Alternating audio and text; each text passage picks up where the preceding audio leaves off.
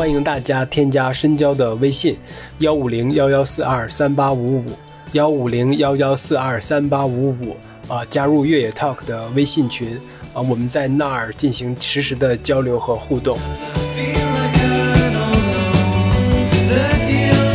but when I tell you.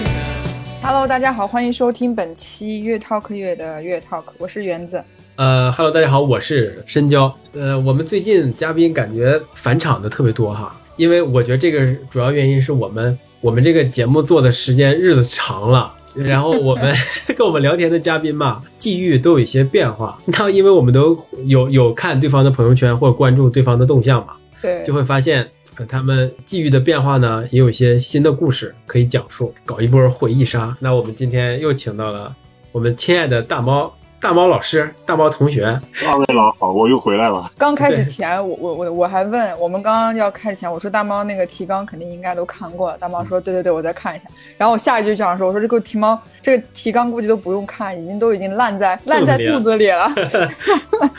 我们刚才也说了，呃，因为这些嘉宾们有了一些新的故事发生。那大猫的故事呢，就是他们四月末的时候去了布拉格，捷克去了捷克，就去参加比赛啊。这次叫什么？大联盟的世界杯是吧？全甲格斗大联盟的世界杯。我们这我觉得这个故事是得从就去年的是去年那个十一月份十一月中旬的时候开始，因为我看到大猫在他写的一些推文呐、或者是分享的日志里面，二二年的十一月中旬的时候，他转发了一个呃呃一个呃 Facebook 上的一个消息，世界全甲格斗大联盟还有那个什么中世纪史实全甲格斗国际协会法律实体解散，这个是不是一个呃一个非常重要的消息呢？就对于全甲格斗这项运动在全世界的进程和发展。对的，这是一个相当于相当于天塌下来了一样大的一个一个、一个很颠覆性的一个事情，就有有点相当于就比如说，因为大家都看足球，就相当于国际足联解散了。就有点这种程度了，国际足联解散对于足球来说，就是相当于这种这种概念的东西。中国足协是不是也该解散了？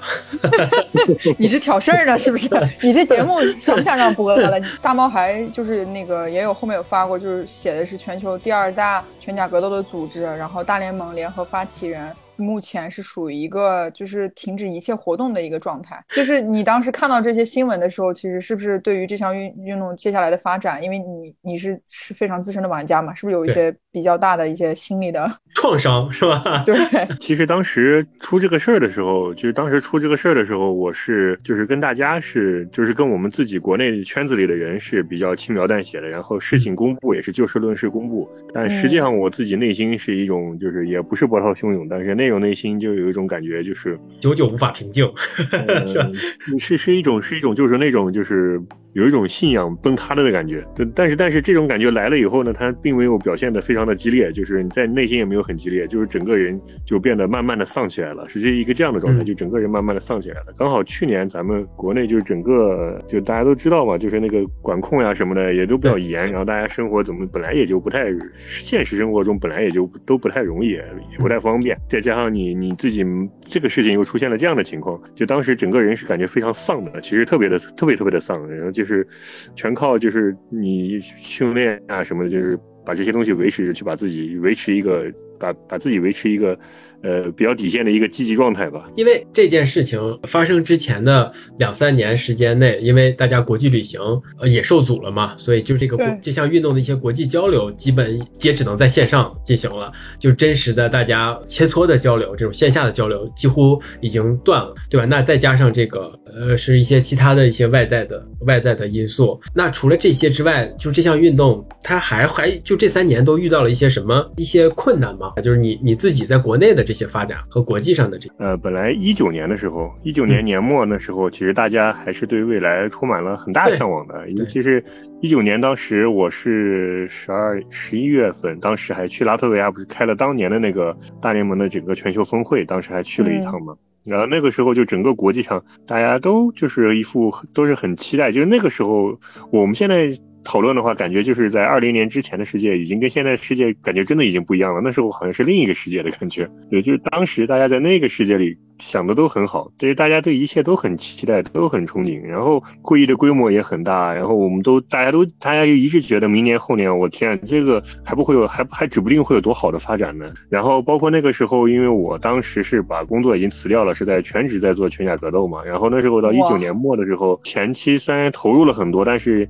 一年末的时候已经有一有一有一些就是有一些就是看上去有一些眉目了。对，就是感觉从二零年开始，应该一切会好转起来，慢慢可能会就至少可能你的个人生活什么是可以维持得住的。结果谁也没想到，二零年对一月份就突如其来这个疫情，然后还不光是咱们国家，对吧？咱们国家发展一，咱们国家开始控制住的时候，国外整个全球就开始了，就整个世界哗一下就变成另一个样子了。嗯嗯，到二零年的时候，其实当时对我们来说，呃，问题还不是特别大。最大的问题只是说是国际交流中断了。本来我们二零年当时是原计划，就说是当年的五月份还会有规模相当大的国际比赛，然后包括当时还规划了很多内容，就是包括我们去考国际裁判证呀，我们甚至都规划好了哪些人去考这个裁判证，然后如果英语不好的人，现在赶紧去抓紧啊！包括我那时候也在积极的学俄语，主流的呃最强的的俄乌两国都是讲俄语。对对对对对，那些一一直在积极学俄语。然后虽然这些中断了，但是我们因为当时咱们国家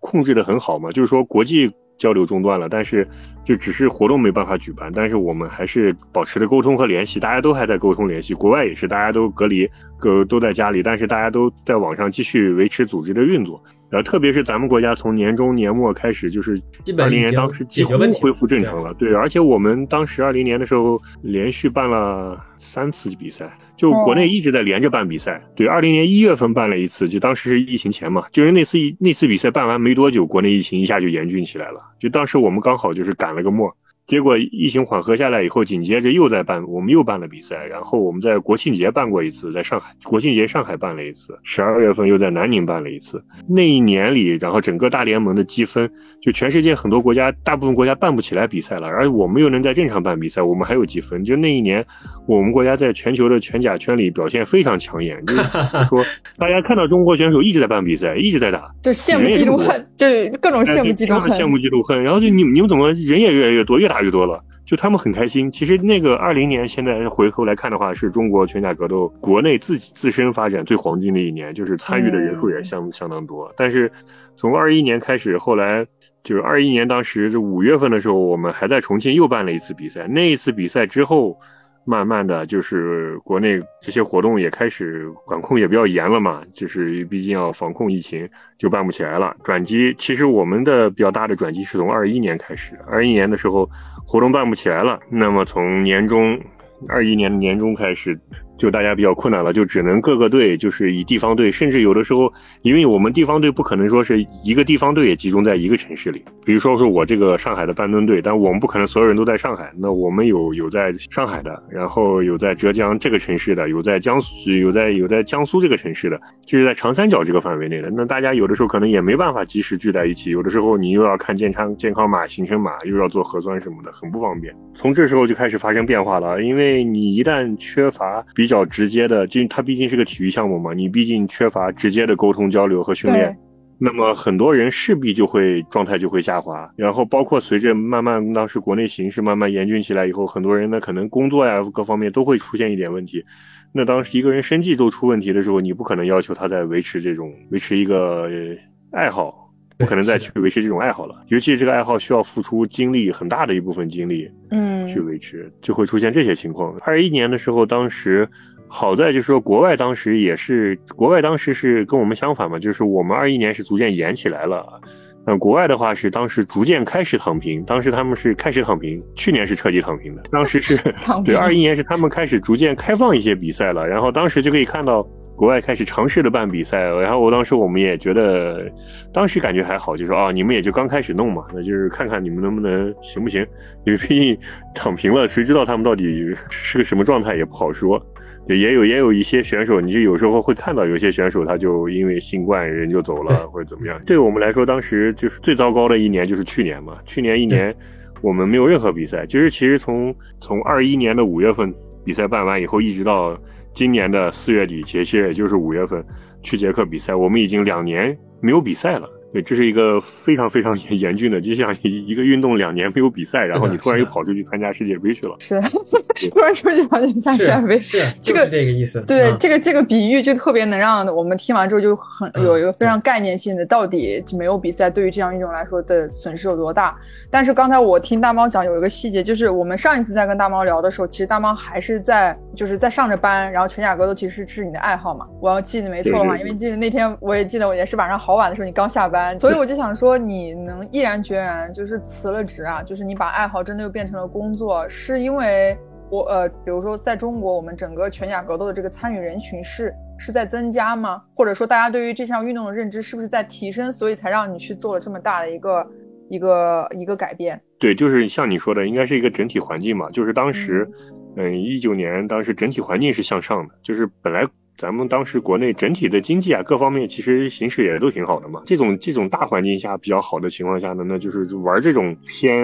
冷门或者说是偏极限运动的这种这种这种比较刺激这种运动的人，他也会慢慢逐渐增多起来。然后当时整个环境比较好，然后包括就是包括有很多相关行业的，比如说什么儿童的培训呀，然后包括甚至包括搏击的搏击领域的一些合作呀，搏击领域赛事的合作呀，甚至包括什么影视啊、道具啊之类的。传统文化的一些东西，它都有，就是你可以涉猎到的点很多，因为全价格都可以是拉到的点非常多。当时呃，没有边界是吧？我发现对对对对对，就是商商业感觉有化机会很多，是吧？对，感觉有无限可能，所以当时就是想了想，就觉得你，因为说实话，你慢慢打着打着，人本身就是一个内心是一个不安分的人，就是你自己感觉天天坐在办公室里就是这样，天天坐在办公室就这样，把自己耗在格子里，就一点点耗下去，那还不如就是闯一下。过二一年五月到整个二二年，其实国国内的全甲格斗运动，呃，几乎就是一个比较停滞的一个状一个状态。然后二二年是不是又因为一些战争因素，国际上的一个全甲格斗又遭受了一个比较大的一个挫折吧？所以你整个回顾起来，就是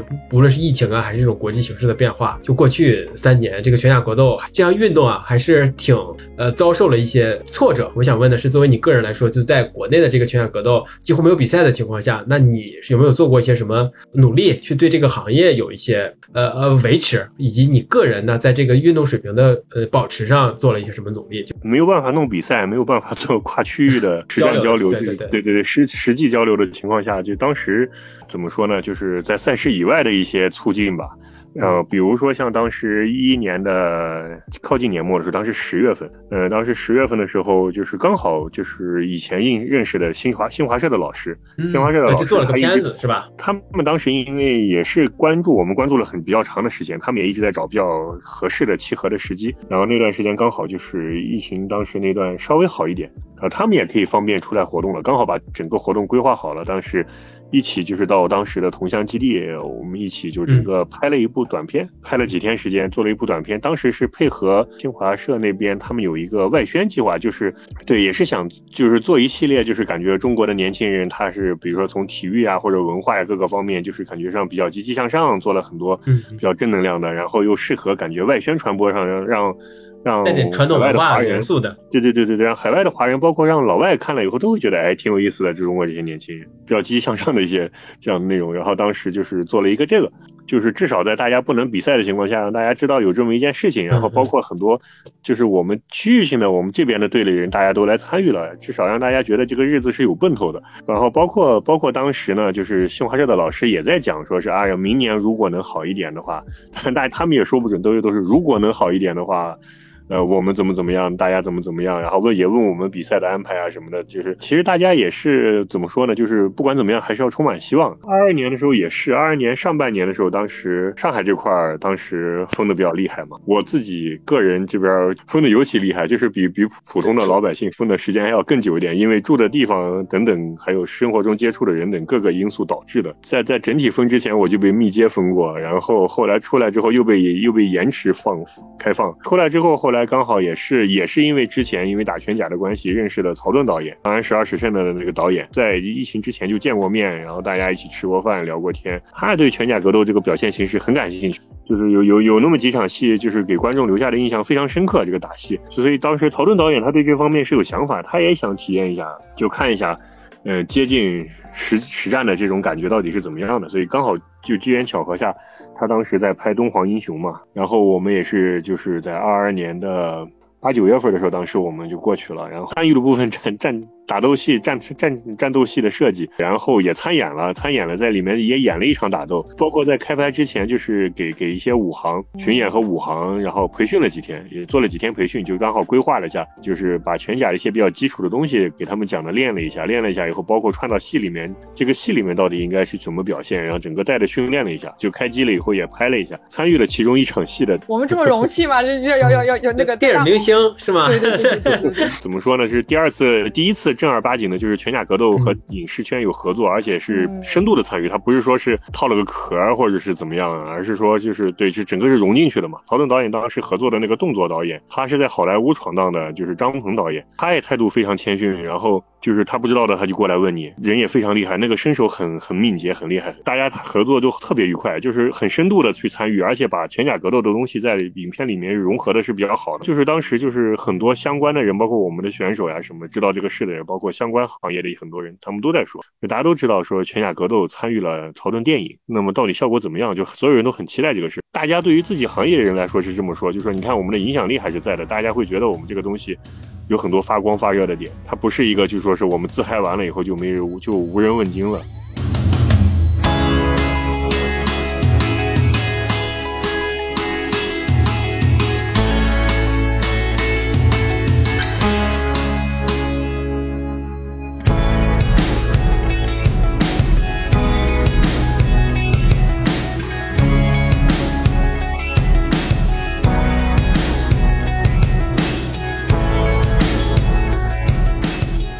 后来这一年多的时间，包括就是不能比赛以后这一年多时间，也是我对我自己来说的话，我就是一直在维持训练，维持的一个状态，就是不是那种就是赛前那种非常赛前备战那种非常烈度很高的状态，但是也不是一个基础维持状态，就是一个是属于一个怎么说呢，就是这个 ready 的状态吧，就是可能是不是在等着，比如说当它重启的时候，我还是可以，最起码基本的身体的底子还在。嗯，呃可能比这个可能比这个状态还要再好一点，就是它不是一个黄金竞技状态，但是把自己维持一个准的，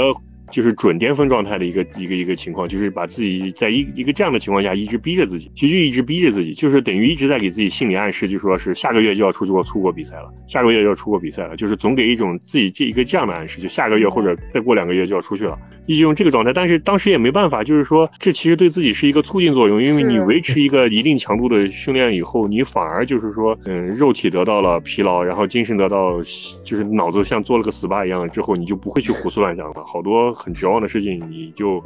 不去想它了。这个新比赛它是是延续了原来的呢，还是有些新的变化呢？所谓发生的巨变，就是因为俄乌战争开打了之后，嗯，虽然这个赛事组织以前一直是以俄罗斯和乌克兰主导的嘛，但是这样一打的话，双方相当于事实上都没有办法参与了。俄罗斯肯定是想参与的，国从国际角度来讲，他确实是在侵略别人，属于一个事实竞赛状态。对于这样一个体育项目来说，它它的又变得非常的特殊。这种情况下的话，大联盟所依托的这两个赛事组织，最大的这个全球最大的组织被注销了，全球第二大的组织蛰伏起来了，没有任何动没有任何动作了。你这样的话，就是大联盟实际上就完全依赖，就是全世界除了俄罗斯国籍且在俄罗斯的俄罗斯人以外，所有人去想办法做这个事。对对，就我刚才为什么把那个俄罗斯、俄罗斯、俄罗斯套了那么多俄罗斯？因为事实上大联盟内部就俄罗斯籍的，就是双国籍的，对吧？或者说是他已经转了国籍的俄罗斯的选手以及裁判官等等等等，参与的人数还是非常多的。因为毕竟这个项目是俄罗斯人是深度参与的，你不可能把它，你不想把它摘的完全摘摘掉是不可能的事情。比如说，自世界杯主发起人最主要的发发起人 Alexander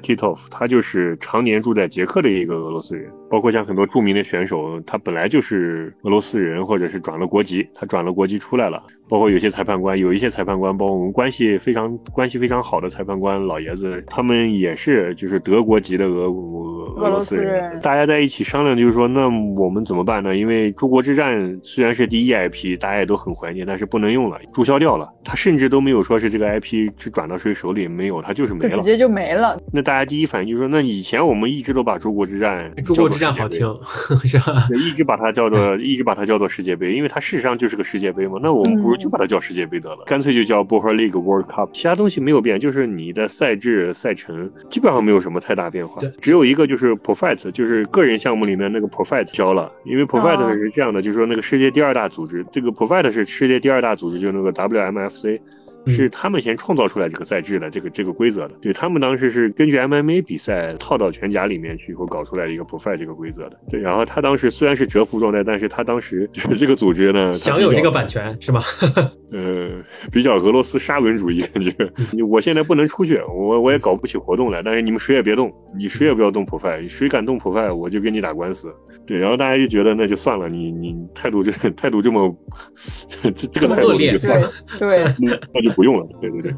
对，就是最大的一个区别就是 Profile 取消了，然后这也导致最后我们实际参赛的选手里面，其中就有一两个国内的选手，因为他们是立志打 Profile 的人，他们是就是呃之以前就是 MMA 运动员嘛。那因为没有这个，然后人家直接就就不去了。那你们当时知道说这个比赛就确认在这个日时候了吗？那当下其实你们整个队是不是大家就已经确定一定要去参加？对，整个圈儿可能大家所有人都觉得只要能去的，或者是呃也不能，我我我也不知道，我也不知道你们是不是之前比如说有人就有签证，或者是说也没有考虑过签证这个问题，就肯定大家整个圈儿就确定说，既然这个比赛有，那我们就一定要去参加，我是看到这个消息以后，我说我可能必须要去啊！我们都 憋屈了这么久了，就是对吧？我们我们的目的是什么？就是以前就是经常说的嘛，我们就是嗯特别粗的一句话，特别粗俗的一句话，我们打拳甲为的是什么？就是为了出国打老外。对，那那那现在现在世界杯都恢复了，你可以出去打老外了，为什么不去呢？嗯，但是我说完之后，后来经过了一段时间观察以后，我发现国内的圈子里，呃，不是每个人都这么想了。你要到二零年的时候，可能当时大家还是这么想。经过一年多的、将近两年的特殊情况的折磨之后，大家好像不是都，并不是每个人都这么想了。就是很多人心气儿变了。对，有的人是心气儿变了，有的人是确实是心气变了。不管他以前多么的向往这些事情，他可能心气确实变了。呃，更多有一些人是有一种生活惯性，他还没有从那个惯性里出来。就就是说我我我我想办法把我国内的生活先维持着，生活中的变化是一个月一个变化，甚至一个星期一个变化，很多的就是身身身身边的，包括有些什么政策之类的，它也是随时在变化，就是一切都在变化，一切都不确定。那么我先把我的生活应应应付好就行了，它已经不是说是过生活，而是说我去应付我的生活。那在这种情况下，他对全甲来说，就说是他已经习惯性的忽略这个事情了。对你告诉他要出去比赛了，他说，那他第一反应就是说，说是说是还有这么个事儿吗？就是好像他也忘掉这个事儿了，都已经。已经忘掉自己是一个拳甲格斗的运动员了。实实际上是可以这么说。那这个对你来说还是挺伤心的吧？伤心其实不准，挺触动的，这个情绪还是挺复杂的。对对，确实挺触动、挺复杂的，因为你自己也切身感受经历过了嘛。就算有人告诉你退坑了、不打了，其实你都感觉很正常，你完全可以理解。但是呢，话又说回来，就是有机会已经来了，你不能你不去，大家这样一个态度的话，又让人觉得还是心里还是很不舒服。有有些人是出现了这种情况，但是有一些人、比赛来了必须要去啊，是不是也同样是有这些人？对肯定是有的，不然的话，这这次也是出不去。是呀、就是你自己也不行啊，是吧？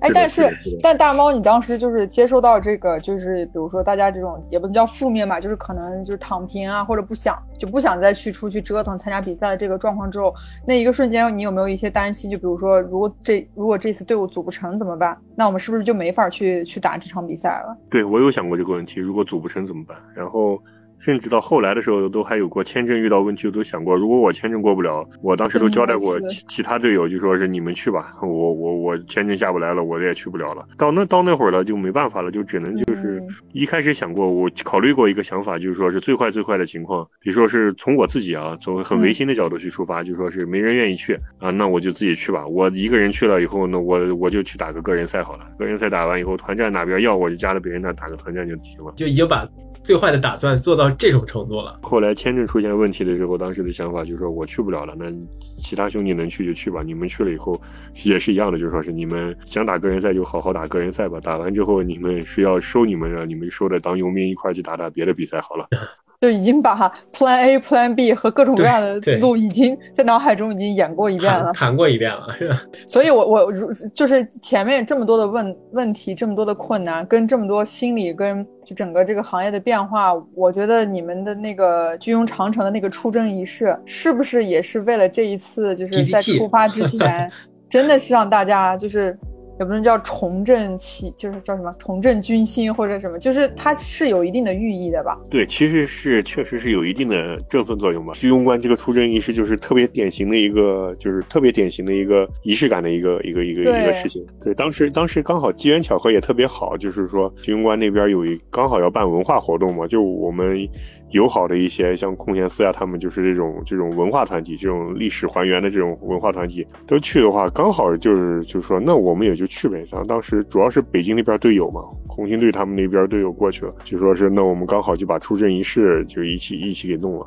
哎，当时想就是说挺好的，挺好的，至少就是说，因为因为今年我们出去就是除了自己自己队员本身就是我们自己圈内很难组织以外，还有一个现实情况就是说，不光是我们嘛，因为整个国内到今年其实到现在我们说白了，其实到今年到目前为止，其实大家都还没缓过气儿来，所以就说是其实大家。当时就是其他行业，就是以前对我们，哎，哪怕是对我们关注度极高的媒体啊，或者说是对我们，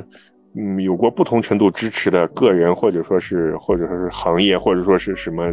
公司啊或者企业吧，对吧？所有的这些朋友，他们也是一种自顾不暇的状态，他根本顾不到你这个事儿的。所以就是我就觉得当时就是我们这次比赛真的就是安安静静出去了，安安静静回来了。一开始我也没有意料到会还会有出征仪式这种事，我也想都没想过这事。当时也是赶上了，是吧？也是赶上了。赶上了那你们最后去了多少人？最后实际去了的话是十一个人，选手女选手的话，童主任和那个大黄黄师傅，然后男选手的话就是我、伊朗、可汗、麒麟、一刀、面包还有中猫，就这几个人。还有一个就是当时没有想到的一个情况，就是当时去了之后，刚好在在当地，然后就是在一直在德国留学的我们一个队员达也，过去了，呃，对他刚好也他刚好也过去了，就是本来一开始是没想到这个事情的。然后小伙子当时他也是，就是他一看到我们公布了以后，他就一直在做准备，然后他他也没跟我们说，给你们一个惊喜意外的惊喜。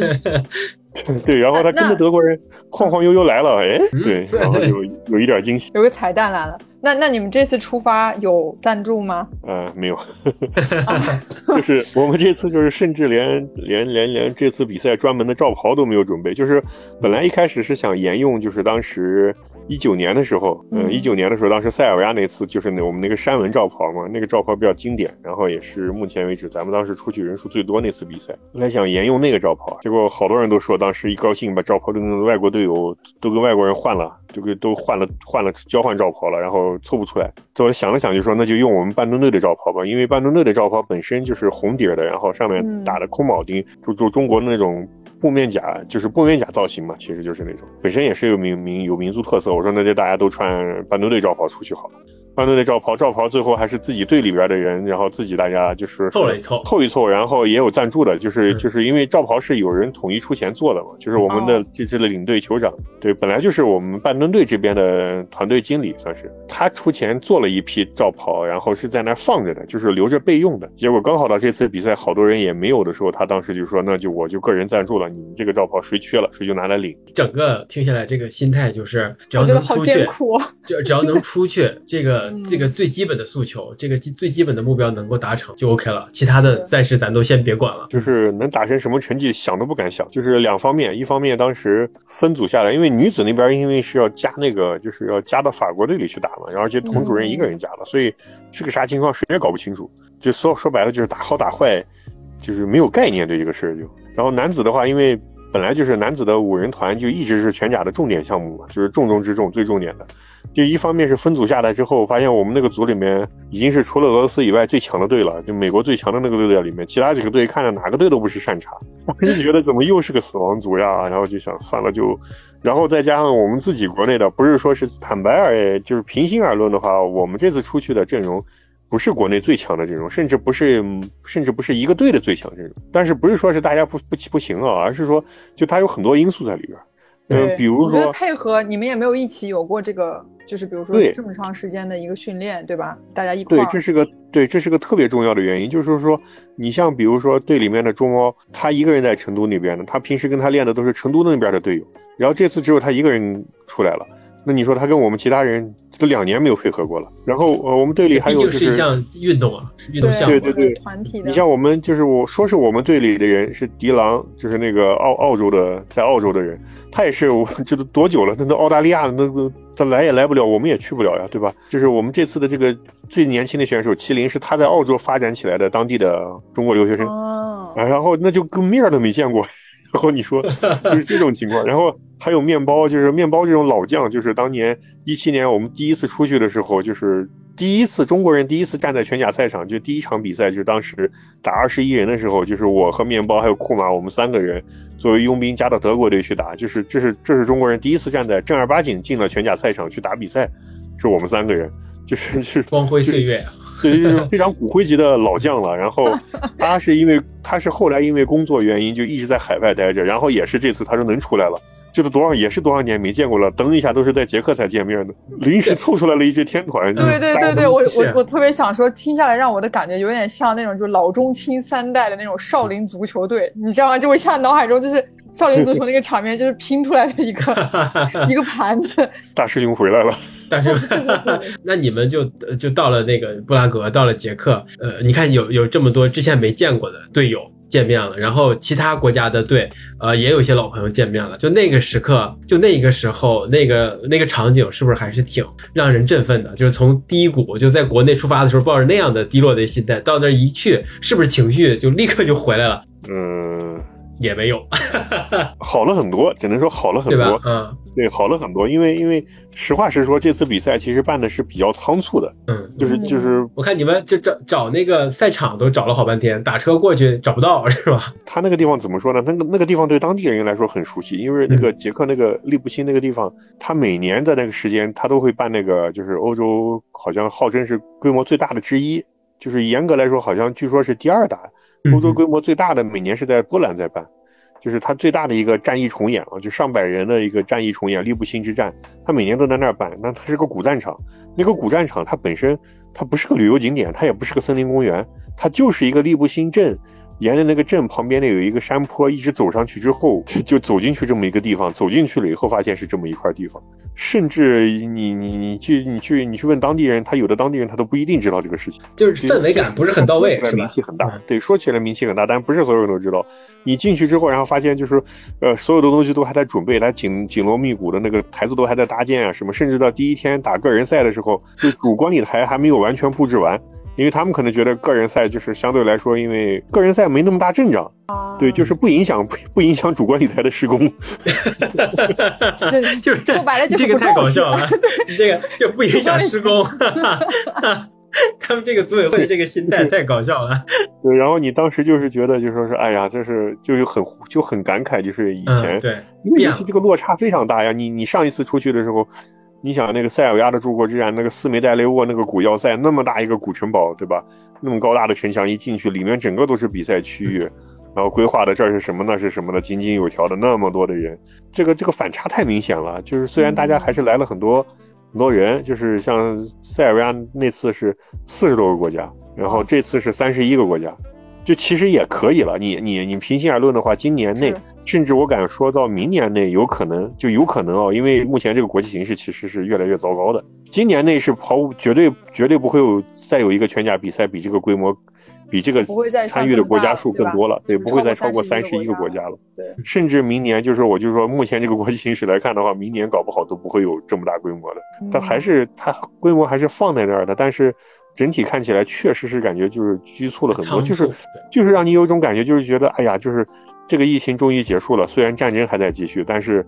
大家总算这么多年了又能出来聚了，就是跟我们这次中国队的组成有一点相似，就是大家也觉得我们凑在一起了就已经是一种成功了，就大家见到面都是很感慨，就各个国家的老朋友见在一起。所以其实呃，像你这么表述的话，其他这些三十一个国家的这些队伍里面，肯定也有很多像你讲，比如说有一些新人，包括一些可能没有见过的面孔，也可能是一个就是这种散拼的队伍，然后就来参与这个比赛了，是吧？呃，就举个例子吧，举个例子，呃，拿 拿拿德国队举例，就德国队比较明显。就德国队的话，就是以前我们印象中德国队，他算不上特别强的队，但他实力肯定不弱。德国，你拿他的一线选手，就以前拿一线说，打我们是像一八年的时候，德国的那个最强的那个迪斯马队，打我们是平推二比零，哐哐就把我们给干掉了。至少跟我们相比的话，他是比较强的。然后经过疫情这三年折腾之后，三年下来以后，德国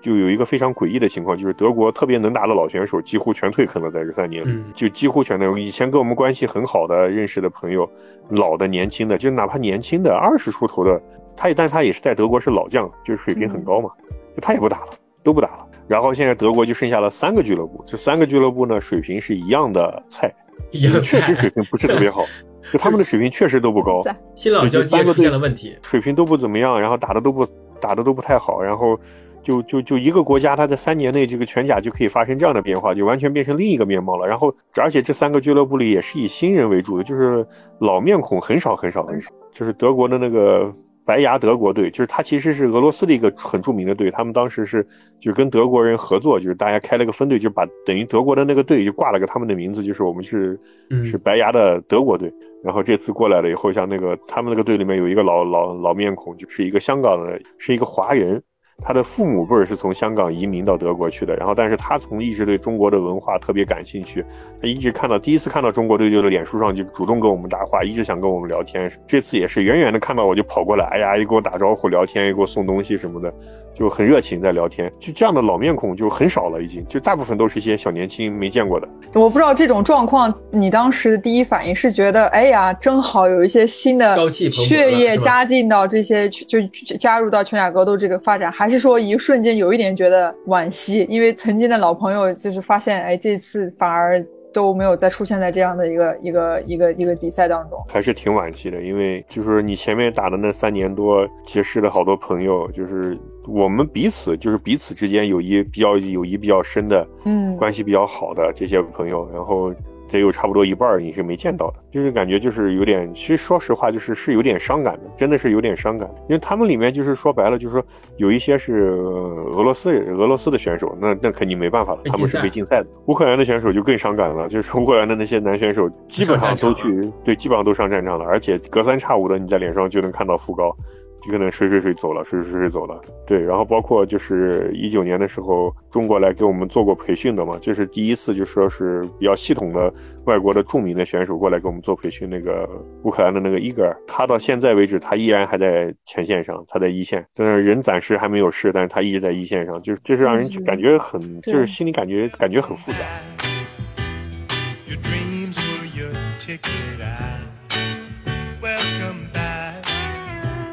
Same old place that you laughed about. Well, the names have all changed since you hung around, but those dreams. 你也见不到他们。然后欧洲那边的选手也是一样呀，三年疫情，就是像德国的类似德国这样的情况的，他可能因为各种原因，他最后就不来了。其实你看他的脸，有时候你翻一下他脸书状态，你能感觉到，就是可能事实上。他事实上退坑了，他可能没有宣布这个事，也就是感觉就是说是本来是人生中你们相隔这么大几万上万公里远这么远的两个人，就是其实是没有任何交集，都是很正常的。结果你们因为一个运动认识了，认识之后呢，就是说对，然后认识之后，你们又发现大家比较有共性，比较聊得来，关系又比较好。但是最后呢，还是因为这个运动，他放弃了，你又坚持了，你坚持了，他放弃了，然后所以你们最后还是没有见到，最后对，就是还是没有能，还还是没有能继续再见到，然后就会让人觉得很感慨。就而且全甲格斗这项运动又很特殊，因为大家一直在倡导是不是把这个战斗和战争留在围栏以内，但是这项运动确实是因为真正的战争而被影响很大。就是你可能你们对战对这种战争的理解或者是和感触会更深。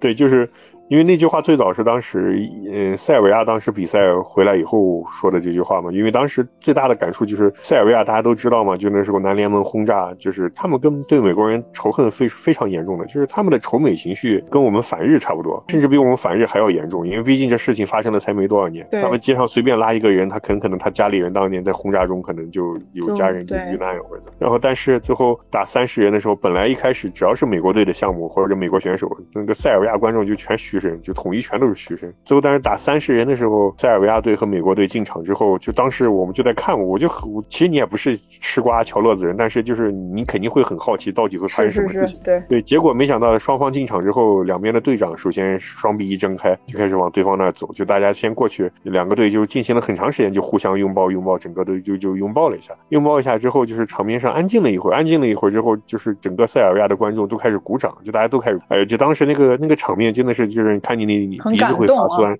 对，让人觉得真的是鼻子发酸，眼眼睛也眼泪有点像出来，就那因为那在那种情况下，就是你去说什么美美国霸权主义，美国不对，或者说是什么塞尔维亚的这个观众没有体育精神或者怎么样，你去追求这些东西没有任何意义了。但是这两个队表现出来的这种感觉，就就是有一种就是真的是他已经超越了一个运动的那种感觉了。对，就是因为那件事之后，所以我就是当时我们写推文的时候写了这么一句说：“祈愿战争永远只在围栏里。”但是，但是现在感觉这句话就是就是俄乌战争爆发之后，它是切身的破坏了全甲运动，因为战现实中的战争破坏了全甲格斗这个运动之后，我后来就不不提这句话了，因为我老觉得提了这句话就在打脸，就感觉太太天真了，就是感觉是一个当时是这么说的，但是事情已只是一个美好的愿望，感觉就像一个天真的小姑娘，好像在说些什么，爱情都是美好的，对。对对对，爱情都是美好的，没错没错，是这个意思，就感觉爱情都是美好的，还源自这个下意识的反应，对，所以就觉得。对，所以就觉得这个这个比赛已经就是感觉已经不是以前的那个，已经不是以前的味道了。他可能破坏了一些根本性的东西。咱咱咱把这个话题转转掉，这个聊点开心的。对，选手们在各个项目当中的表现怎么样？因为我我也看你在推文里写嘛，那国外的裁判啊，还有一些呃其他的玩家都会说，哎，中国队这个这次成长的跟几年之前有了一个质的飞跃，是是真的是这样吗？所以大大家的表现怎么样呢？主要是团战嘛，就是他们。感到惊讶的主要是团战这块，就我们以前在团战其实进步一直比较慢嘛，像像一七年的时候，当时是第一次出去嘛，肯定是一场没人没赢，被剃光头了，就是只是说 把比赛给坚持下来了。就当当时大家评价就是说，你新队当时去了三个新新国家，意志力还挺坚定，是吗？对他说你能坚持下来就就就挺不错了，可以了。意志品质挺好，只能这么夸了，是吧？然后然后第二年的时候，第二年的时候是只打赢了一个回合，打德国队的时候打只赢了一个回合，但最后还是一比二输了嘛，就人家。赢了两局，相当于进进步了一回合。对，然后的，然后的，呃，一九年的时候，当时是打赢了罗马尼亚队，二比零打赢了，然后就终于可以像打别人，像前两年别人打我们一样的，就是可以干净利落的平均别人了。然后，然后打那个就是打后来那个摩洛摩纳哥队，就是他后后来也看出来人家是强队嘛，就非常强的强队，就当时外号叫俄罗斯三队。就是打摩纳哥队的时候，打了一比二输了，但至少赢了这个对摩纳哥队在一路被淘汰掉，就是在晋晋级晋级被。淘汰掉之前，他我中国队是唯一一个能把他就是能把他打得这么焦灼的一个队，对。然后他们下来以后，就是专门跑过来到我们这儿问候，就是然后到到到今年的话，就像今年世界杯的时候，就是七二零二比零把东道主捷克给干掉了，然后二比零又把传统的就是传统意义上，我觉得应该是打不赢的。那平心而论，如果我们上最强阵容的话，我觉得可能跟他们能之前的判断是，如果我们上的是一线最强的一线阵容，配合特别好的阵容的话，能跟他们打个旗鼓相当，就是大家可能都有机会。结果没想到二比零把波兰也给打赢了。那后面我们短板还是出来了，就是因为我们就是毕竟是人员配合呀，然后包括人员体就是水平分配不是很均衡，就是你到一些人出现出现状态之后，就是你你的整个整个整个队伍立刻就开始出现问题了。打匈牙利的时候是一比二，最后输了。对，但是但是就是到后面就是到打法国和打打赢就是这种。又平推是吧？反正都是强强强队嘛，对吧？还是被人家推了就给。对 对，包括包括最后最后刚好又打那个打最后的，还人家还是冠军嘛，就打美国那个更没有悬念了，人家就是现在的冠军，美国最强的一个队。对，就确实没有悬念，因为他们是他们之前就是在俄罗斯杯竞赛前，他们是把俄罗斯的顶级强队也给二比零打赢过的。那个队很强，他们是美国最强的两个俱乐部握手言和以后，就人员拼在一起组了一个超强队，一下变成世界一流了。从成绩上讲的话，就是包括我们在场面上表现出来的那个，就是虽然大家配合拼凑出来的队伍，但是大家表现出来的这整个感觉，还是让让国外的选手，就包括裁判在内，就是对他们，就是他没有想到，就是说是你们居然进步这么快，现在打的。那你们后来聊天有跟他们就是讲过，哎，你知道吗？我们这一支是散拼的队伍哟，不 是我们并没有最强的出来。对，说过，就是就是基本上基本上大家聊的时候都会提到这一点。所以所以这也是是不是为什么他们会觉得我们这个就是有一个质的飞跃的进步的一个原因之一。因为我估计，我相信大家对于全甲格都有一，就像你说的，就这个团队的默契配合，应该是全全部所有的队伍都需要有的一个过程。我就像我后来总结的，就是说是，我是觉得就是说是我们不要说是，比如说把人家打赢了，预计是强队，结果打赢了，就说人家菜，人家并不菜。其实你自己过了手，就是像实际过了手就会发现了，就是实际上在这三年里面，但凡能出来打的，他还是在进步的。就人家都是在进步，在以前的水平上都进步了，你就只能说是只能自豪的说一下，就是说我们进步速度比别人还要快一点。对，就确实进步速度比别人快，但是反过来理解，就是我们以前的起点比较低，所以窜的窜的更快一点。那你们这次有没有一些新的兵器的选择？新的兵器运用啊？怎么说呢？就是有一个老兵器新用可以算是，另外还有一个新兵器实验。对，老兵器新用的话，就是我那个照刀嘛，就是那个三尖两刃刀。对，因为 以前不是已经其实已经在一八年和一九年没有。一八年，一八年当时就是已经打出威力来了。一八年的中国之战，当时就是赛场上就是用的话，在二十一元，对我记得，我记得大猫当时提过，对对对，对对，效果是很好的，就是非常干净利落的，可以把波兰的选手就 KO 掉。包括那个一八年冬天去俄罗斯比赛的时候也是，就虽然我们输了，但是就抽了那么几下，但是就是把把俄罗斯那边的强队的选手的肋骨直接打断了。就是他的是当时让人家战斗意志很顽强，你现场没有感觉到。他下来之后呢，他告诉了我们队里懂俄语的人。人说了，人家给你私下里说了，说了以后你才知道的。然后，然后他们就会，然后你看那些毛子选手坐在那休息的时候，他在盯着你。就是我拿着照刀过去了，就路过，然后他就盯着那个东西在看，然后没见过这个东西，然后都知道就这个东西打的，就他就这个东西把他的肋骨给打了。离他远一 点。一九年是因为我右手骨折了，所以就是那一年里面我几乎就没有用过长杆，一直都是就是强强迫自己改成左撇子嘛，就是到现在为止也是一样，动单手的时候都是左手，把自己愣是给改成个左撇子了，就没有用长杆。然后停了这么久以后，就是第一次国赛上把这个照刀又拿出来了，拿出来以后，但这次主要是在个人赛上，然后因为我也吃不准他打个人赛到底好不好，因为说实话，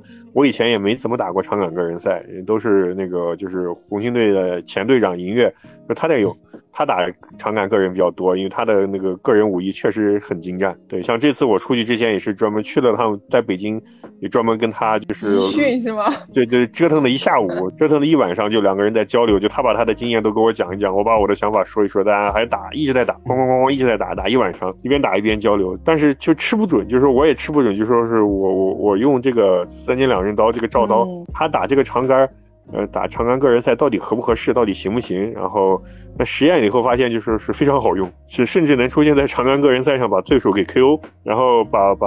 当然这个这个是后话了，就是说。嗯，以至于你表现出来的杀伤力太大，威胁太大，然后导致禁用，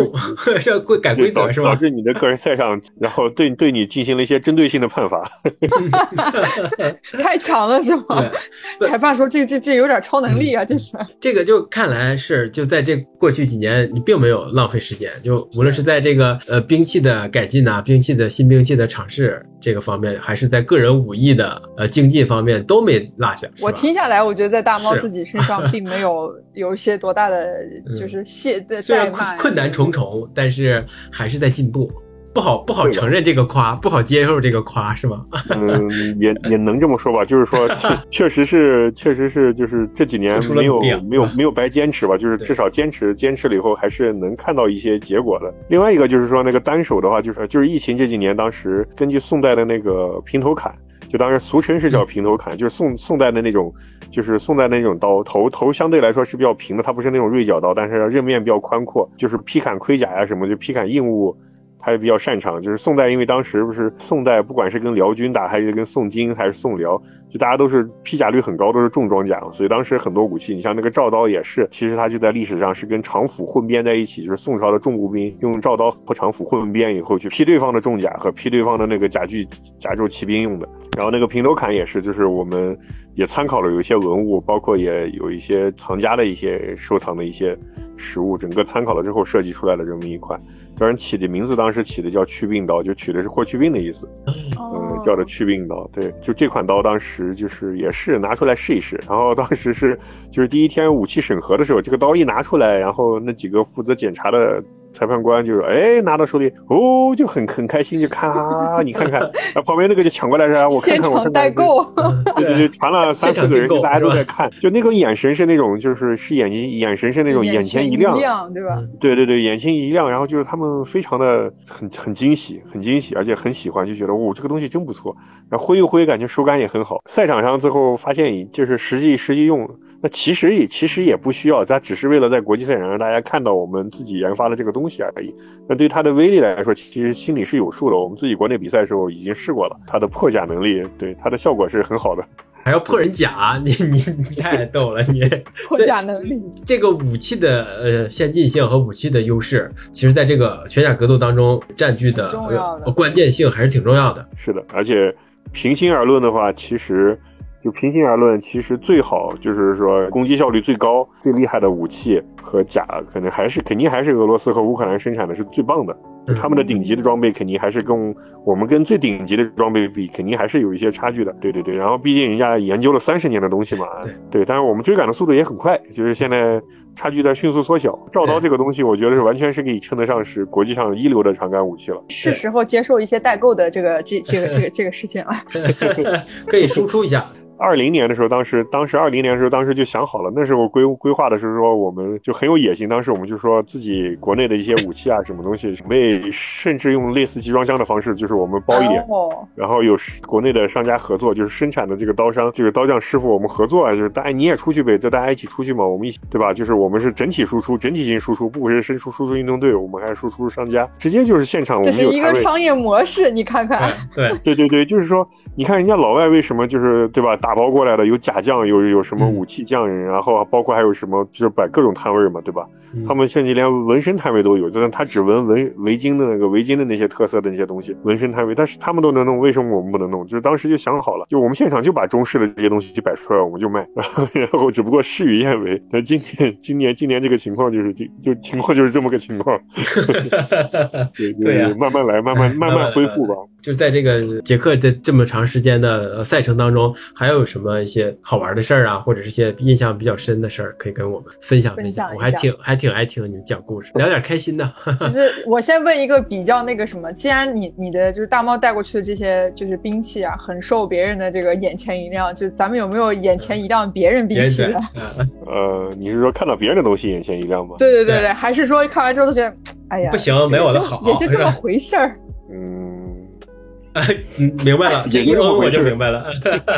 也也就这么回事。然后，对我觉得，我觉得比比较比较就是说的比较开心的事吧，就是有我们好多就是那种老朋友见面什么的，特别棒。然后就比如说像前面提到的那个，就是那个就是德国的那个华华人选手，其实他他那个名字是因为是用也不是拼音，他甚至也不是维氏拼音，李凯李开沃，你可以我我就先这么叫吧，就是离开沃。离开我，这个谐音是可以的。离开我，离开我。你是不是都没想到是吧？我也没想到，我一直在试试图解读他的名字到底中文是什么，因为他自己好像也不知道。对，就是像像这种见面了以后，就是让就让大家觉得，就说是他还是有某种向心力，包括包括就是你通过全甲格斗，就是发现海外的很多华人跟跟就是跟跟祖国的中国国籍的人之间，嗯就是大家还是有很多就是文化上面有一些血脉上的联系。这个血脉上联系还不是说大家以前想的什么，哎呀丝绸之路呀，什么汉字呀，什么不是，它是一种我觉得我们作为一个几千年发展了几千年的一个文明，然后打了几千年的仗，说白了就是打了几千年的仗的话，我们其实很多人，我们其实大部分人延续到现在，虽然有十四亿人，但是我们大部分应该都是在古代打过仗、刀口上舔过血的人的后代，不然的话他也活不下来。就是我就是觉得很多人的基因里他是流着战士的血液的，大部分人可以说大部分人都是有，在华海外的华人也是一样，就是其实包括像迪郎，就是像澳洲的，就是我们澳洲的这个兄弟，后还有像常年在海外工作的像面包，像这些人都是一样，然后包括包括这个就是包括这个这个这这个离开我，对，德国这个哥们，大家有些是中国籍，有些不是中国籍，对吧？有些是从中国，呃，从咱从咱们国家移民出去了，嗯或者说是留学出去了。那有些可能他就是在国外长大的，他每个人的背景不一样，但是都有一个特点，就是当他们发现从自己的祖国。我觉得用“祖国”这个词应该没错吧，对吧？是从自己祖国，从中从中国中国大陆这边出现一支中国人的纯中国人的队伍，去组织起来打全甲格斗这个运动之后，他们自己会从骨子里会感到一种很受激励的感觉。嗯他非常的受受振奋，他就觉得我要参与这个东西，我要参与这个东西，我也想见见这些见见这些人，就是见见这些血脉上有联系的这些就是这些先行者，我很想见见他们，对他们会有这种想法。我我我从很多国外的华人这里了解到的，就是说是。每当他们知道中国人过来打了以后，他们会，他们自己会觉得很开心、很兴奋，他们会觉得很扬眉吐气，就他会用这个词说扬眉吐气。自豪感吧，真的是那种自豪感。对对，因为他们觉得这个感觉不一样，就是说是以前他们觉得说，哦，我开个超市，对吧？或者是开个饭馆，然后或者我挣点钱啊，或者说是我的孩子学习好，是这种，就是他自己也认可这种刻板印象，确实，但确实也是这种模式。但是突然一发现，就是来了一群中国人，然后长得人高马大的，甚至比老外长得还还还还棒，魁梧，然后就穿盔甲拿着刀过去，然后再说自己吧，砍得老外嗷嗷叫。我没说我自己，是你自己说的。这个这个给他们带来一种全新体验，就是他会觉得对哦，原来我们华人可以这样吗？对，然后他就会觉得很兴奋、很开心，就很振奋那种感觉。另外还有一个就是说，就是全甲圈的这些，就是外国的这些老朋友，就举个例子吧，比方说就是美国队的劳伦斯，真的他是一个全甲圈里经营很久的一个老饕了，就是他打的一般，他水平本身打的一般竞技水平比较一般，理论水平但是呢？对，但是呢，他他文化上就是他是一个东方文化的狂热粉丝，就他对中国的文化和蒙古的文化非常痴迷。你像他，因为他像这次他是他是作为裁判官，裁判服一般就要求穿明黄色的衣服，就明黄色的历史服装。中式的你可能脑子第一想第一反应会想起来就是孙悟空，然后他穿的就是一件交领的，就是就是中式的交领右衽的一件就是汉服，嗯属于汉服体系的这种裁判官的袍子，他一一直穿的这一件。就很明显，就是他很喜欢这些文化，然后就是我们跟他关系也一直都特别好，跟他关系一直都挺好的，就大家平时疫情的时候也经常聊天啊什么的。去年的时候，就去年是上半年的时候通知，就是说是大联盟整个啊，就是就是说是整个中世纪史史实全甲格斗那个国际协会可能要解散了呀，怎么怎么样。当时传出来这些事情以后，然后包括当时我们他被封在家里嘛，我也出不了门，那段时间整个人非常消沉的时候，就是我在跟他在脸书上聊天。嗯，跟劳伦斯聊天的时候呢，就说是，当时也就是因为我们自己是大家是朋友，朋友之间就说是，我说你看现在就这国际上的这个情况也也这么糟糕，然后我说我说我们两个国家关系其实也不好，现在也非常糟糕，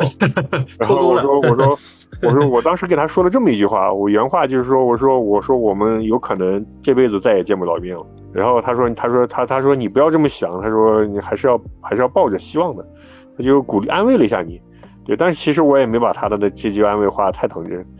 然后这次 就整个比赛都中美关系结束了，，中美关系的基础在民间。对 对，就像这次比赛整个结束了之后嘛，就最后一天整个打完了，然后就是大家休息嘛，可能会休息一段时间，晚上可能在一起跳跳舞呀，怎么交就社交一下呀，怎么怎么样的。对，那会儿就中间中间空档的那一会儿，我过去找他玩儿。然后他跟一一他们一一堆裁判坐在那儿休息，然后我过去以后跟他坐一块儿，我们俩聊天，聊了一会儿以后，他突然就跟我说，他说：“你看，你记不记得去年这个时候，就差不多刚好就是一年前，就当时四月份的时候跟他说的这个话。”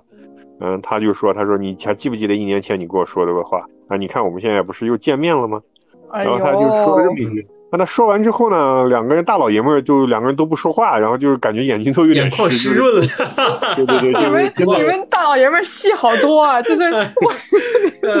对，但说实说实话，确实挺感慨的。然后事后我想想，我就感觉这情景有点像武侠小说。对对对对对，就是我你刚才在形容的时候，其实我脑海中就是一个画面，就你说他穿着那个黄色的衣服，当然我也想不出孙悟空来，想出孙悟空就不够唯美了，就是两个装就是两个装扮着这种带有一些历史的这种感觉的两个两个男人坐在一个路边，可能是一个马路牙子上，然后 对吧？然后那个背景特别的荒凉，或者有一种那种年代感，然后就是感觉两个人就推杯盏，就是反正那种就是然后抱在一块儿，然后再再哭，哎呦，我就觉得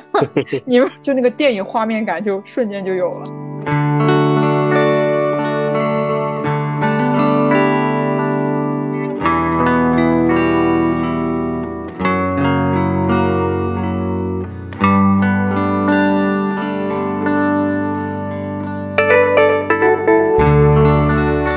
一个是那个捷克队的，就是捷克的，就是说呢阿尔卑斯赵子龙这个外号，这肯定是你给人起起的外号吧？呃，不是不是我起的，不是我起，是国内的，就是是嗯国内的，就是其他人起的。嗯，大哥应该不知道自己叫阿尔卑斯他知不知道赵子龙龙是谁啊？这你你们肯定给，他，解释过他。知道。哦，他给他真的知道解释过。嗯哦，对，就是是这样的，是这样的，就是说他叫帕维尔，是一个两米两米出头，很很高大的一个就是捷克人，他是全甲格斗圈的就是这种元祖级的人物，就是嗯在全甲格斗这个赛事当就是诸国之战，看当年开始筹划就筹划这个事情的时候，俄罗斯当时就是准备办比赛的这些人，就是最早的一些几个人，他们当时到捷克那边考察的时候，跟他。跟他认识了以后，他当时就是他们一起就探讨过这个比赛的可能性什么的，就讨讨论了很多。结果讨论完以后，第二年比赛就办起来，然后也作为选手一直是个传奇选手。就是因为是这样，就是我们还没有出去打的时候，就是就再早几年的时候，像什么一三、一四、一五那几年的时候，已经有人开始从国外去搬搬运这个诸国之战的比赛视频了嘛。当时大家就发现，就说是捷克队有一个穿着全身全身穿着黑板甲，嗯然后头上永远插着长长的那个孔雀翎毛。而且是打完掉了以后，你看他下一回合他又插上了，然后大家就说是他是 不是下面有有无限羽毛在下面存着无限羽毛，打完以后就再换一根。无限羽毛，对，然后就是他那个造型太拉风了，然后冲锋陷阵的很扎眼，就是当时就国内就有人给他起个外号说哎赵子龙，呃阿尔卑斯赵子龙，这么叫开了。然后结果呢，其实这次在我们去之前，就疫情的这几年里面，他跟我们国内的其他选手聊天的时候。嗯，别人已经告诉他了，说你我们中国人叫你赵子龙。他说什么是赵子龙？然后就是给他讲了一下是什么。哎，中国三国时期一个一个名将，就武艺又很高，还忠心耿耿，就是非常的忠诚嘛。就是重点是很帅，是吧？哎，对对对对对，我刚刚说，造型很帅。然后对这个东西对老对老老外来说，就是就是对他们来说，他一下就能对应到骑士精神上，因为赵云表现出来的嗯几乎每一个特质都是符合骑士精神。就是对他来说，他很能接受这个东西，他自己就去查资料去了解，然后发现自己的原话，他就说他哦，能和这么伟大的人物被联系到一起，说实在是一种很荣耀的事情。像今年过去以后，就是就就是这个哥们儿给了我给了我们很大的帮助。就是一开始我们签证大家都知道嘛，今年签证特别难，尤其是拿欧洲的那个申根是极其难的事情。我们被好多人都被拒签，就是我们有好多人去不了，来不了，也是因为他有些人是想来比赛的，但是他被拒签了。那是真没辙了，对吧？然后或者是捷克签拿不了，就绕着弯儿去拿别的签，对吧？你就先比如说拿个不是真的啊，就是拿个德国签，拿个 拿个德国的申根，然后你先从德国入境，对吧？然后你再到捷克来，其其实是合法合规的，也没有任何问题。因为因为捷克当时是这样，就是就我们当时了解到，捷克在上海，就举个例子，像捷克在上海的领事馆，他每天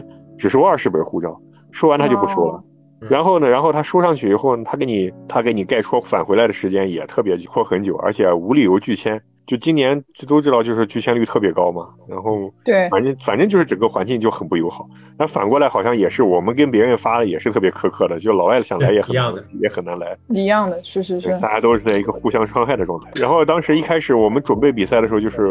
嗯，我们国内就有选手跟他聊天的时候就在说，说是，哎，你们捷克人太糟糕了，不就是中国跟捷克关系不好吗？你让你签证都不给我们弄。然后，然后这个冲到大使馆了是吗，大哥然？后这个赵子龙呢，他就跑去问这个利布辛活动的，就是因为因为利布辛整个活动是有一个官方，就是官方的组织人，也是一个老爷子，是一个老绅士，人特别棒，就是就是很帅气，很帅气的一个白白胡子白发的一个老老爷子，那个穿着中世纪那种贵族的衣服，骑个白马，哎，真的特别有范儿，特别有范儿，而且人人很和蔼。就是他就问那个老爷子，他说 这这个应该算袁绍吧？然后，然后他说，然后就是他问这个老爷子，他说：“你为什么不帮中国人？你为什么不帮他们？”然 后老爷子一脸无无无奈，说是说他们这个你名单给过来以后，我第一时间第一时间就给了，说是问题是拖延的是那个警是是咱们的那个警警方警局拖着，我是真的一点办法都没有。然后搞搞得赵子龙也很无奈，就是当时确实是我们的就是需要那个办签证邀请函嘛。哦，然后这个邀请函，而且特别正式，就最后给过来以后，他们是用那种印钞纸，就那种印钞纸印出来的，是那种哇就是就是整个的那个整个那个邀请函，就是每一个人的那一张邀请函都是那种就是就就是那种钞票级别的方位，就是就整个那种油墨，还有里面夹的线呀，整个就就还包括那个钞纸，手写会不会？那个钞纸整个就是那种印钞纸，但是它是它是它是那种 A 4大开的，然后相当精美，那个那个那个确实是很漂亮。就说是他们当时说是我们所有的，就是我们这些人都是第一时间帮你们立刻立刻给好了，但是在捷克的警局那里，他就给你给你拖了大半个月，就拖着不给。说平时的话，像以前他说在一般在以前一个工作呃一就是就是什么标准的工作周吧，对吧？一个标准的嗯工作周肯定就搞定了，然后对对对他，就是一直给你拖，就一拖着，不知道是因为什么原因，然后就是最后当时这个事情已经慢慢就传遍了，就是很多国家队的人都知道，就说是我们签证办的特别不容易，来的很难，然后到了以后，就哪个国家队的人就是认识的好朋友或者是不是很熟的跑过来，都会给你问一句说，哎呦，你们终于来了，就是听说你们差点来不了，都这样问。然后捷克队的人也特别热情，就这个赵子龙就帮着我们张罗，因为我们大老远过去的，我们我们我们拖着拖着甲，然后就是你像往年的话，一般就是准备比较充分的话，他会给你装装备区什么提前都规划好，对吧？就是像像像中国和美国这种来的特别远的这种国家过来的，他都会安排好，比如说你在哪里存放区哪哪哪哪哪哪就给你弄好。像这次的话，他没有办法及时安排的那么好，然后最后就是捷克队他们自己很简单，他们就在那个比赛对面的一个小山丘，其实说白了就是小丘陵，应该算就长满一个小树林里边。树林的那个丘陵顶上，他们有一片空地，他们自己的那个营区，就就是一个中世纪的那种营地那种感觉，就炊烟袅袅，他们自己搭好的，就就直接就我们就把东西就存全部存到他们那儿，最后他们就来来来来存到我这儿来，就是就招呼我帮我们整个弄好。其实说实话，这次去之前，因为大家都知道，就说是捷克这个这个政府比较作妖，对吧？然后具体我们就不说了，大家都懂 所以，所以你你们这些战士心想说，既然政府这么作妖，我们还是 friendly 一些吧，都来我们这里好了。对，就是我们也吃不准，就说是过来以后到底是个什么态度，对吧？因为啊，对对对就是对，国际环境变化这么大，你来了以后到底是个啥情况，谁也说不准。然后没想到到了以后，其实其实捷克人、捷克的老百姓特别的特别的淳朴，是真的很淳朴，确实淳朴。跟对比欧洲其他很多国家的人，他们特别的淳朴。捷克队的这些人也是，这这帮哥们也就好像生怕我们哪里不周一样，就招呼我们东西帮我们存到这儿啊，存到那，然后走之前也是拉到我们，就是一一起又又又又舍不得又送东西啊干嘛的在聊天。对对，就是就是整个整个人感觉就是怎么说呢，就是让人觉得，尽管就是前因后果，对吧？种种有有各种各样的，有一些多多少少有些不如意啊，或者怎么样的事情，但是人家作为东道主来说，就是这这份感觉让让我们觉得非常的，就是让人觉得很很温暖。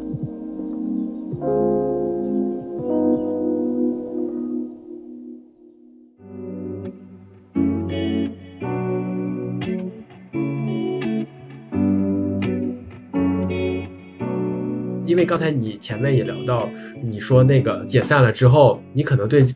对这个诸国之战其实是代表了你的个人的一个信仰。我一直不太了解或者不太明确这个信仰这个东西到底是什么，可以跟我们在最后跟我们聊聊这个信仰。你现在有没有重新再恢复、再重新建立呢？信仰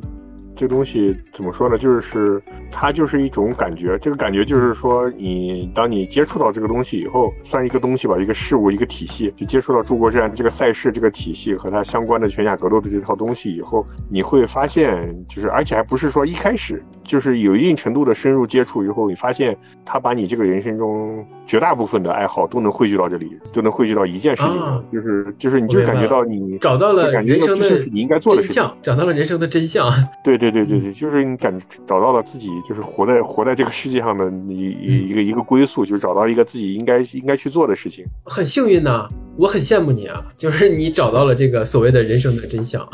对吧？然后现在这个事情，即便发展的没有那么好，但是它还还还存在着，然后你还在继续坚持做着。最关键的是，因为你体验过了，可能会有各种遗憾，不没有遗憾。我们我们毕竟我们是，其实说白了，我们每个人都是一个，我我我对我自己定位，我觉得我就是一个非常普通的。就是一个很普通的一个人，我没有什么特别的过人之处，然后其实很多方面都很有限，包括自己打拳甲，通过打拳甲发现了自己很多地方的天花板，其实天花板都挺低的，很多方面的天花板都挺低的。我的体育主要是你，主要是你个子太高主要是没有个子太高，你家里的天花板显得比较低，是吧？对，就是，反正就是就是，你感觉就是，其实其实还是充满了特别多的遗憾。但是不管怎么说，我我我我找到它了，我经历它了。还好，在我三十多岁的时候还能动的时候，我去深入的参与了这个事情了对。不管怎么说，就是这方面应该还是没有遗憾了。对，今天你说到这个，真的是对我还是挺有触动的，因为我今天刚看到了一个刷短视频的时候，刷到了那个余华，他嗯他在一个演讲里面，他就说他见到周围有很多人，虽然取得的成就都还不错，而看起来也很幸也很幸福，然后生活过得也还不错，但是他能明显的感觉到，这个人如果呃做另外的一件事儿，呃，但那个事儿不知道是什么哈，就是可能那个人也不知道，但是他肯定能取得更大的成就。那个事儿，他就是这个人注定命运里边呃是是要做的，是能够做到最好的。可能余华找到了他的那个写作是他的命运安排他那个最重要的事儿和他最适应、最适合做的事儿，这就是才华就在这个时候得以展现，天赋在这个时候得以展现，就能够达到最高的高度，这个人的所有潜能都能发挥出来。我觉得大猫你。这个全下格斗对你来说可能就是这个东西，是就是命运给你安排的东西，你恰好很幸运的又找到了它，那你就能发挥出你你这个人的所有潜力，所以你才能看到天花板啊。谢谢谢谢，好升华。我觉得你这个最后必须要给你鼓个掌，我跟你说，真的。当然也是因为你太高，你们家天花板在接，现在的那个什么商品房挑高都不行。那感谢大毛谢谢谢大毛，谢谢大毛，谢谢谢谢，每次跟他聊天都开心，他强力输出，讲会讲故事，是的我们就能歇一歇，是吧？时间也很晚了，大猫要早点休息，好继续投入到全甲的这个热情当中。是，谢谢大猫跟我们分享了这么多全甲格斗这么多年的一个呃 变化哈。虽然它还是很小众，但是它还是在往前走。谢谢，好，拜拜。那本期节目就到这里，我们下期再见，拜拜。拜拜。